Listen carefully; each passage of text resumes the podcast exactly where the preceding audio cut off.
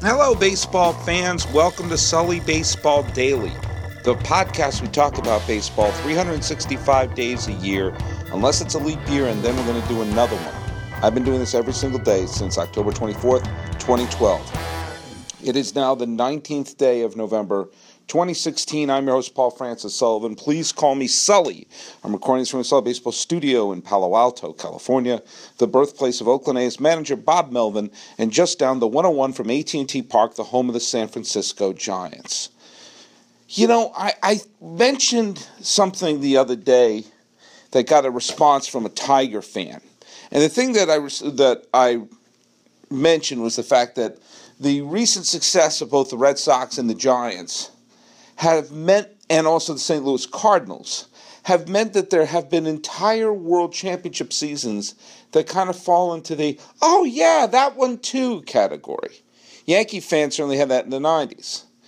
And I'm sure, other than the Warden World Championship, the Braves won, I'm sure a lot of their trips to the postseason kind of blur together after a while. I was bringing up the fact that the two thousand six World Championship for the Cardinals was forgotten by a Cardinal fan friend that I had talked to, who was waxing poetically about the twenty eleven. And at one point he even said, that was our first title since eighty-two. I said, really? Tell that to the oh six team. Red Sox fans admit it. oh seven was a lot of fun. It was great. But there's no way that's our favorite World Championship. And Giant fans in twenty twelve...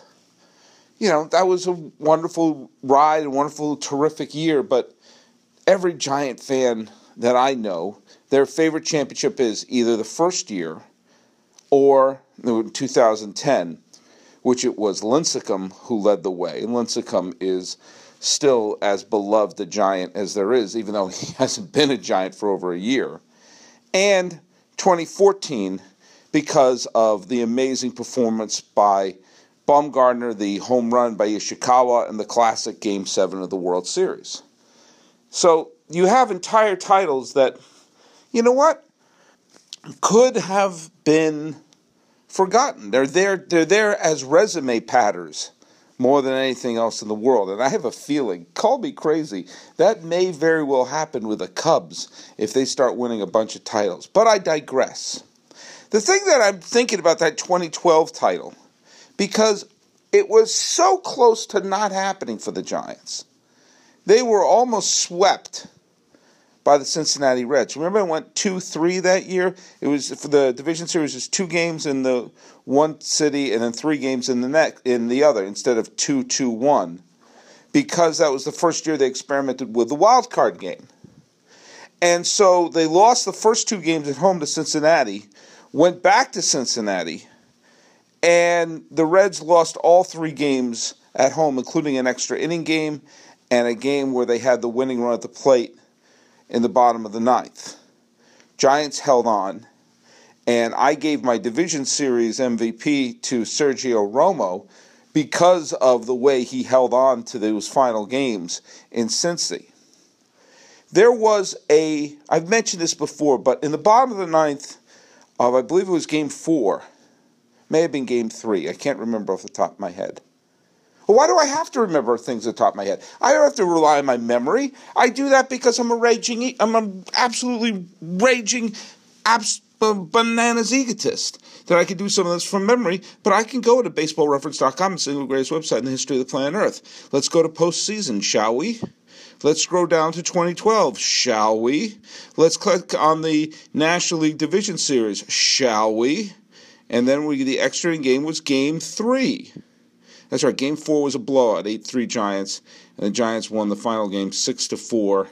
There were runners on base. But let's go to that game three, shall we? Reds were up two bagel. First two games, the first game was kind of boring, five to two. Then the Giants were blown out nine nothing, and there was all the sort of, well, you know, it was nice. You know, they won the World Series in two thousand ten. It's nice they went back to the postseason, but they're getting their butts kicked. After the nine nothing blowout, Jay Bruce singled home a run in the first, and the good folks of Cincinnati thought, all right, this is it. We're going to win. We're going to advance to the league championship series. Uh, it was one one going into the bottom of the ninth.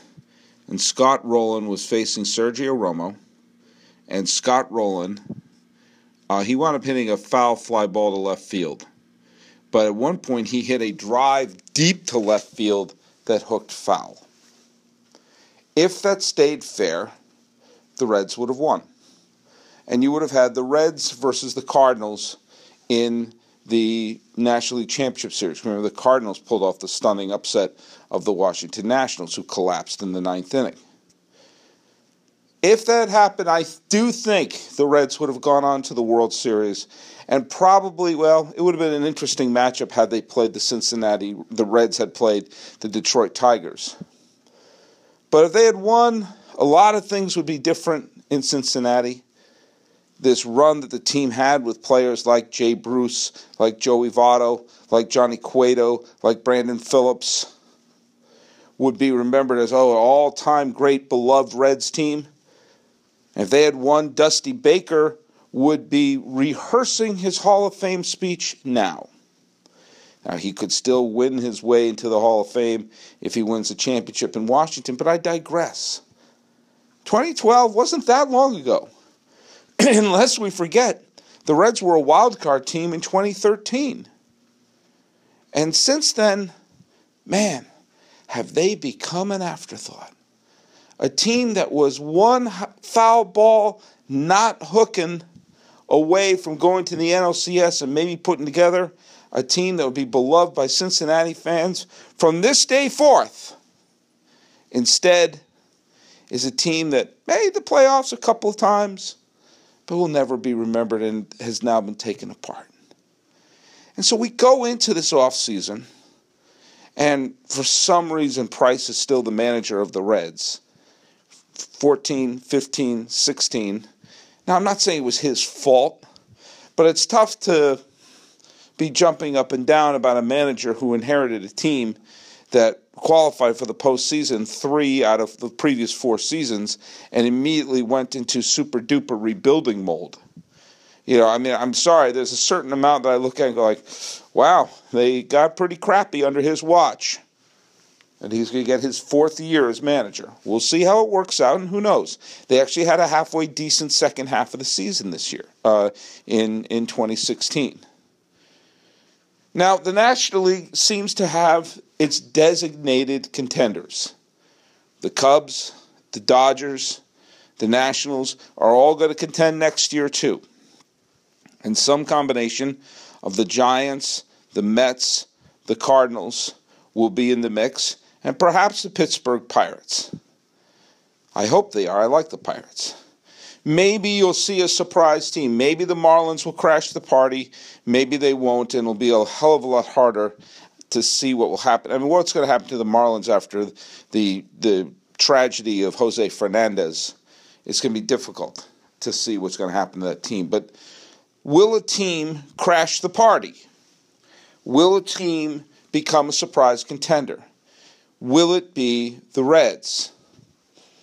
I really doubt it. I doubt it because they would have to turn things around so fast that so many of the young players that they've been stockpiling would have to come of age simultaneously. Now, we've seen that happen. That has happened. It happened with the Nationals in twenty twelve. It happened with the A's in twenty twelve. It happened with the Houston Astros in twenty fifteen. It, you can see a team just all of a sudden the young talent like, well, no one's expecting us to do piddly-poo, and off we go. It's possible. I think it's a lot easier to do in the American League because you don't have the super teams. If the Pirates have a good year in twenty seventeen... then think of all those in-division games that the Reds are going to have to play against the Cubs, the Cardinals, and the Pirates. They'll get their ass kicked. So they're going to go through another rebuild. And you're starting to see that over the last few years, some of the players who have been, you know, shipped off to sea, Todd Frazier, Johnny Cueto, Aroldis Chapman, who's an asshole, Jay Bruce, Mike Leake, have all been players who have been sent on their merry way. Now, Brandon Phillips is still there. Homer Bailey is still there.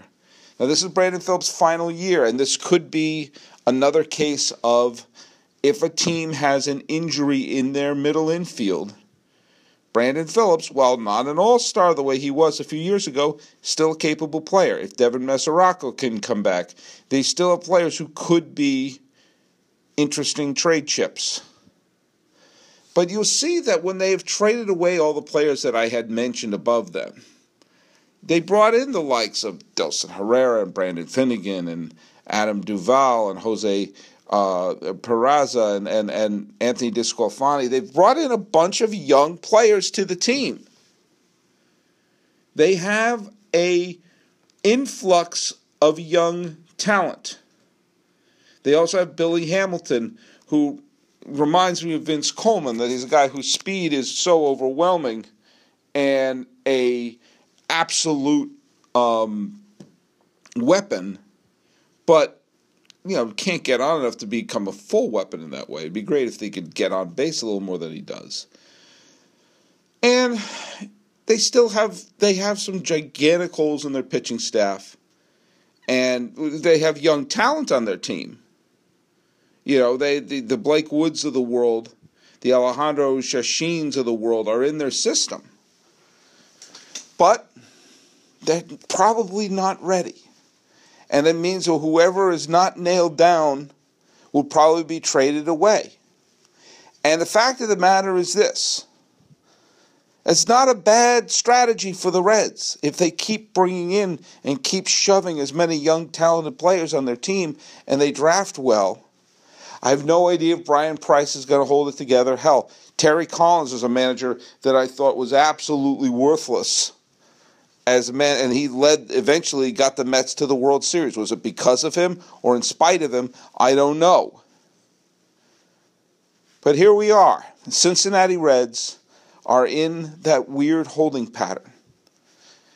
Now, if all the talent clicks at the same time, and the Cardinals take a step back, and the Pirates continue to take a step back, and the Mets have a step back, and the Giants get old, and the Dodgers get hurt. I mean, there's a, the, the number of things in that National League that have to click to make the Reds a contender is kind of staggering. And I frankly don't see it happening. I don't. But in the midst of this team, they have a player who's under contract who I hope they freaking keep. I hope Joey Votto, who has a huge contract and it's backloaded, and if they're going to have to trade him, they're going to have to eat a lot of his contract. And quite frankly, I don't believe whomever they get for Joey Votto is going to match his offensive production. He's quickly becoming one of my favorite players in baseball. It's a guy who's won an M V P, a guy who's a lifelong Red, and should be beloved. I hope more and more Reds fans realize what they have in Joey Votto. And that is he is a wonderful player who, if he keeps this up, I don't know, could we be whispering Hall of Fame? There are some Hall of Fame candidates who sneak up on you. Adrian Beltre snuck up on me. Carlos Beltran snuck up on me. I do believe that those two players are Hall of Famers based upon the fact that they are damn good and their longevity caught me off guard. Joey Votto is one of the best offensive weapons in baseball. He's not the prodigious home run hitter that people want him to be, the prodigious number three hitter that people want him to be, and this, that, and the other thing. What he should be, and I will go down swinging like crazy, he should be, you know, repeating this over and over and over again, he should be the best leadoff hitter in baseball. He has all the equipment to be the best leadoff hitter in baseball because he gets on base more than anybody. Nobody gets on base better than Joey Votto. And when you are the best at getting on base, then what you should do, especially on a young team, is you should be getting the most at-bats, which is what the leadoff hitter gets. And when you have a team that is filled with young talent, to have the stable veteran getting the most at-bats and showing them what to do is exactly the strategy that the Reds should have in order to rebuild, which is, hey, look at how this guy's playing the game. He's going to lead off the game. Everyone watch him. Watch what he does. You know, I was talking you know, about the idea of, you know, trading Mike Trout and how absurd that is because you're not going to get the value. You're not going to get the best on-base percentage guy in the league in any trade. It's really easy to find a first baseman. Is it really easy to find someone who produces like him? When you have young hitters learning it and trying to get to make their mark, doesn't it make their life better, their life easier? If when they're hitting, there's someone on base, someone on base for them to drive in, someone on base for them that will be catching the eye of the, the pitcher, and to have it be their big star? I mean, how often does Votto lead off? I'm going to go back to baseball reference dot com. This thing, blah, blah, blah, blah, blah, blah. So here we go. We're going to go. I'm going to Cincinnati. You know, they have several players who have played ten-plus years of the team. Homer Bailey, Brandon Phillips, players who you can identify as Reds who are going to start this upcoming season as the, as the Cincinnati Red. And Joey Votto is about to start his um, his tenth full season with the Reds. He played a little bit in two thousand seven. He was a Rookie of the Year runner-up in two thousand eight. Okay, I'm going to go to his game logs here. Let's go to the game logs and see how often he batted the leadoff. And let's see this. Where did he bat in the lineup? Do they list that here? I'm sure they do somewhere. Played first base. See, where did he, do they show? Let me check out his splits. Okay. Yeah, I've got the, I've got the, uh, I've got the answer here. Do you know how many games that he, uh, he batted leadoff? Do you know how many? Zero. Zero. Zero times leading off. Now, I'm going to go, but I'm still in his splits. Here's his numbers leading off an inning. When he's when he's leading off an inning, do you like batting average? His batting average was three fifty. You like on-base percentage? It's four twenty. If you like that number, go to Colorado. His slugging percentage leading off an inning was five ninety-three. That's an O P S of one point oh one four, in the thousands on the O P S. There you go, leading off an inning. That inning he should be leading off should be the first. He didn't lead off one game last year. Not one damn game. Let's go to the previous year, shall we? Let's go to the previous year. Let's go to twenty fifteen. How many games did he lead off in twenty fifteen? How many do you think? How many games do you think he led off? I'll give you a hint. It's less than one. It's zero. Okay, let's go to twenty fourteen, huh? twenty fourteen. How many times did he lead off in twenty fourteen? Are you ready? A drum roll, please. Do you know how many times he led off? How many times did he let off? None. None times. How about the last time they were a, a good team? twenty thirteen. Did he do it then? Did anyone think of this? Am I am I a a pioneer? Am I Lewis and freaking Clark here? Last time they went to the postseason, won a wild card spot, twenty thirteen. Oh, look at that. Never. That would be never. Oh, how did he do leading off an inning there? Um, O P S of nine sixty-four. That's not bad. Oh, wait, that's terrific. What is going on here? Seriously. Why, why am I making this plea again? What is, are the Reds doing so well that they that they like? Oh, you know, you, then why mess with a thing that doesn't? Why mess if it's not broken? Have him lead off the damn game. Give him the most at-bats. You know, the Reds are not going to be good, but they could build on that. This is not rocket science. Who gets the most at-bats? The leadoff hitter does. Who gets on if you have the most at-bats and you make the fewest outs and you're rebuilding? That's not a bad foundation. Joey Votto should be looking at his Hall of Fame candidacy, whether or not he's there or not, as one of the great leadoff men of all time. But unfortunately, we'll never find out. Think about this. Where, wh- how good do you think I would be playing James Bond? Your pal Sully.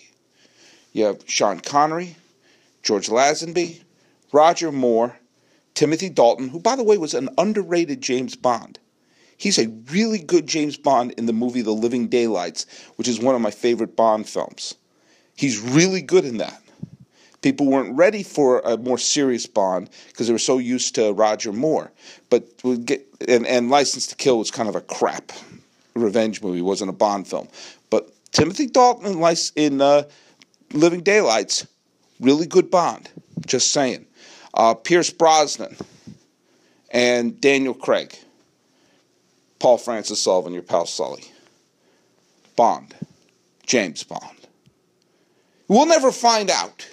Do you why? Because they ain't casting me.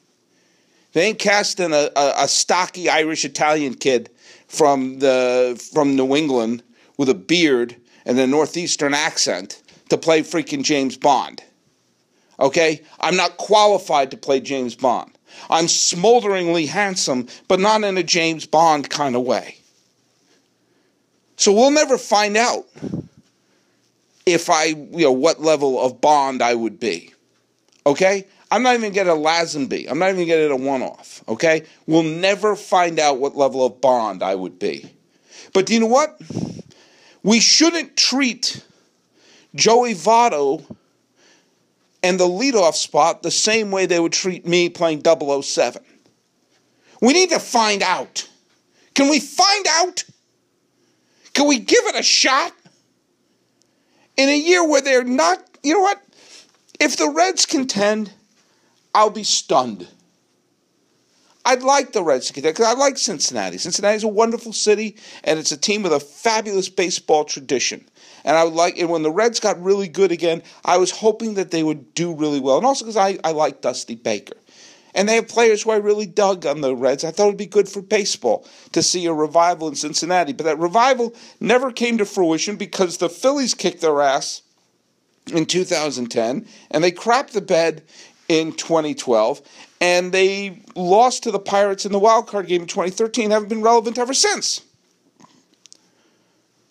So they're not going to contend unless it's startling, unless a startling upset happens. So let's find out. Hey, you know, Billy Hamilton should be leading off. Why? Because he's fast. Well, whoop-de-damn-do. Whoop-de-flip-a-de-boo-doo. Carl Lewis is fast. Should we bat him lead off? Come on. The leadoff spot should go to the person who makes the fewest outs. That's Joey Votto. He's the best in the game at that. Do you know who he is? Going back to the double oh seven thing? Clive Owen. You know Clive Owen? Great actor. You ever see Children of Men? He is a great actor. Really good looking dude. Really good looking dude. Really good actor. Just, the camera is in love with this dude, and he can act. He he was in that film Inside Man with Denzel Washington, and he's so good that he could be an absolutely terrifying villain with a mask on almost the entire movie. And you're like, wow, in his prime, that dude should have been James Bond. He had every quality you would ever want in James Bond. That guy should have been Bond big time. and he never was Bond. Now, whether or not they offered it to him or not, I've heard rumors that he was offered it, didn't want to play it, or whatever it is. But we will never find out what kind of Bond that Clive Owen would have been, and I think he would have been an amazing James Bond. Don't treat Joey Votto that way. Don't have us look at his career like, man, he could have been a great leadoff hitter. Yeah, but he wasn't fast. I like fast people at the top. I'll hit you with this snow shovel if you say that. What do the Reds have to lose? Bat him leadoff. What do they have to lose? I don't know, more games? More fans? I'm not saying putting it at the top will win them the division. But maybe putting it at the top is you're saying, hey, wait a minute. You're the best possibly in the game at this. So why don't you do that? Just a thought. Daniel Craig was a really good Bond. I felt bad for George Lazenby. They threw him in the deep end. You know, he, he, he should have built up to it. Anyway, so I wanted to talk about the Cincinnati Reds. Instead, I had to explain to you why I don't play James freaking Bond. It made sense to me. You know what also makes sense to me? Doing a podcast every single day. So go to sully baseball dot com, like me on Facebook, subscribe on iTunes, SoundCloud, YouTube, Twitter, Stitcher, Instagram. I'm everywhere. The music is by Ted Thacker and Patrick Kaliski. This has been the Sully Baseball Daily Podcast for the nineteenth day of November twenty sixteen. I'm your host, Paul Francis Sullivan. Please call me Sully.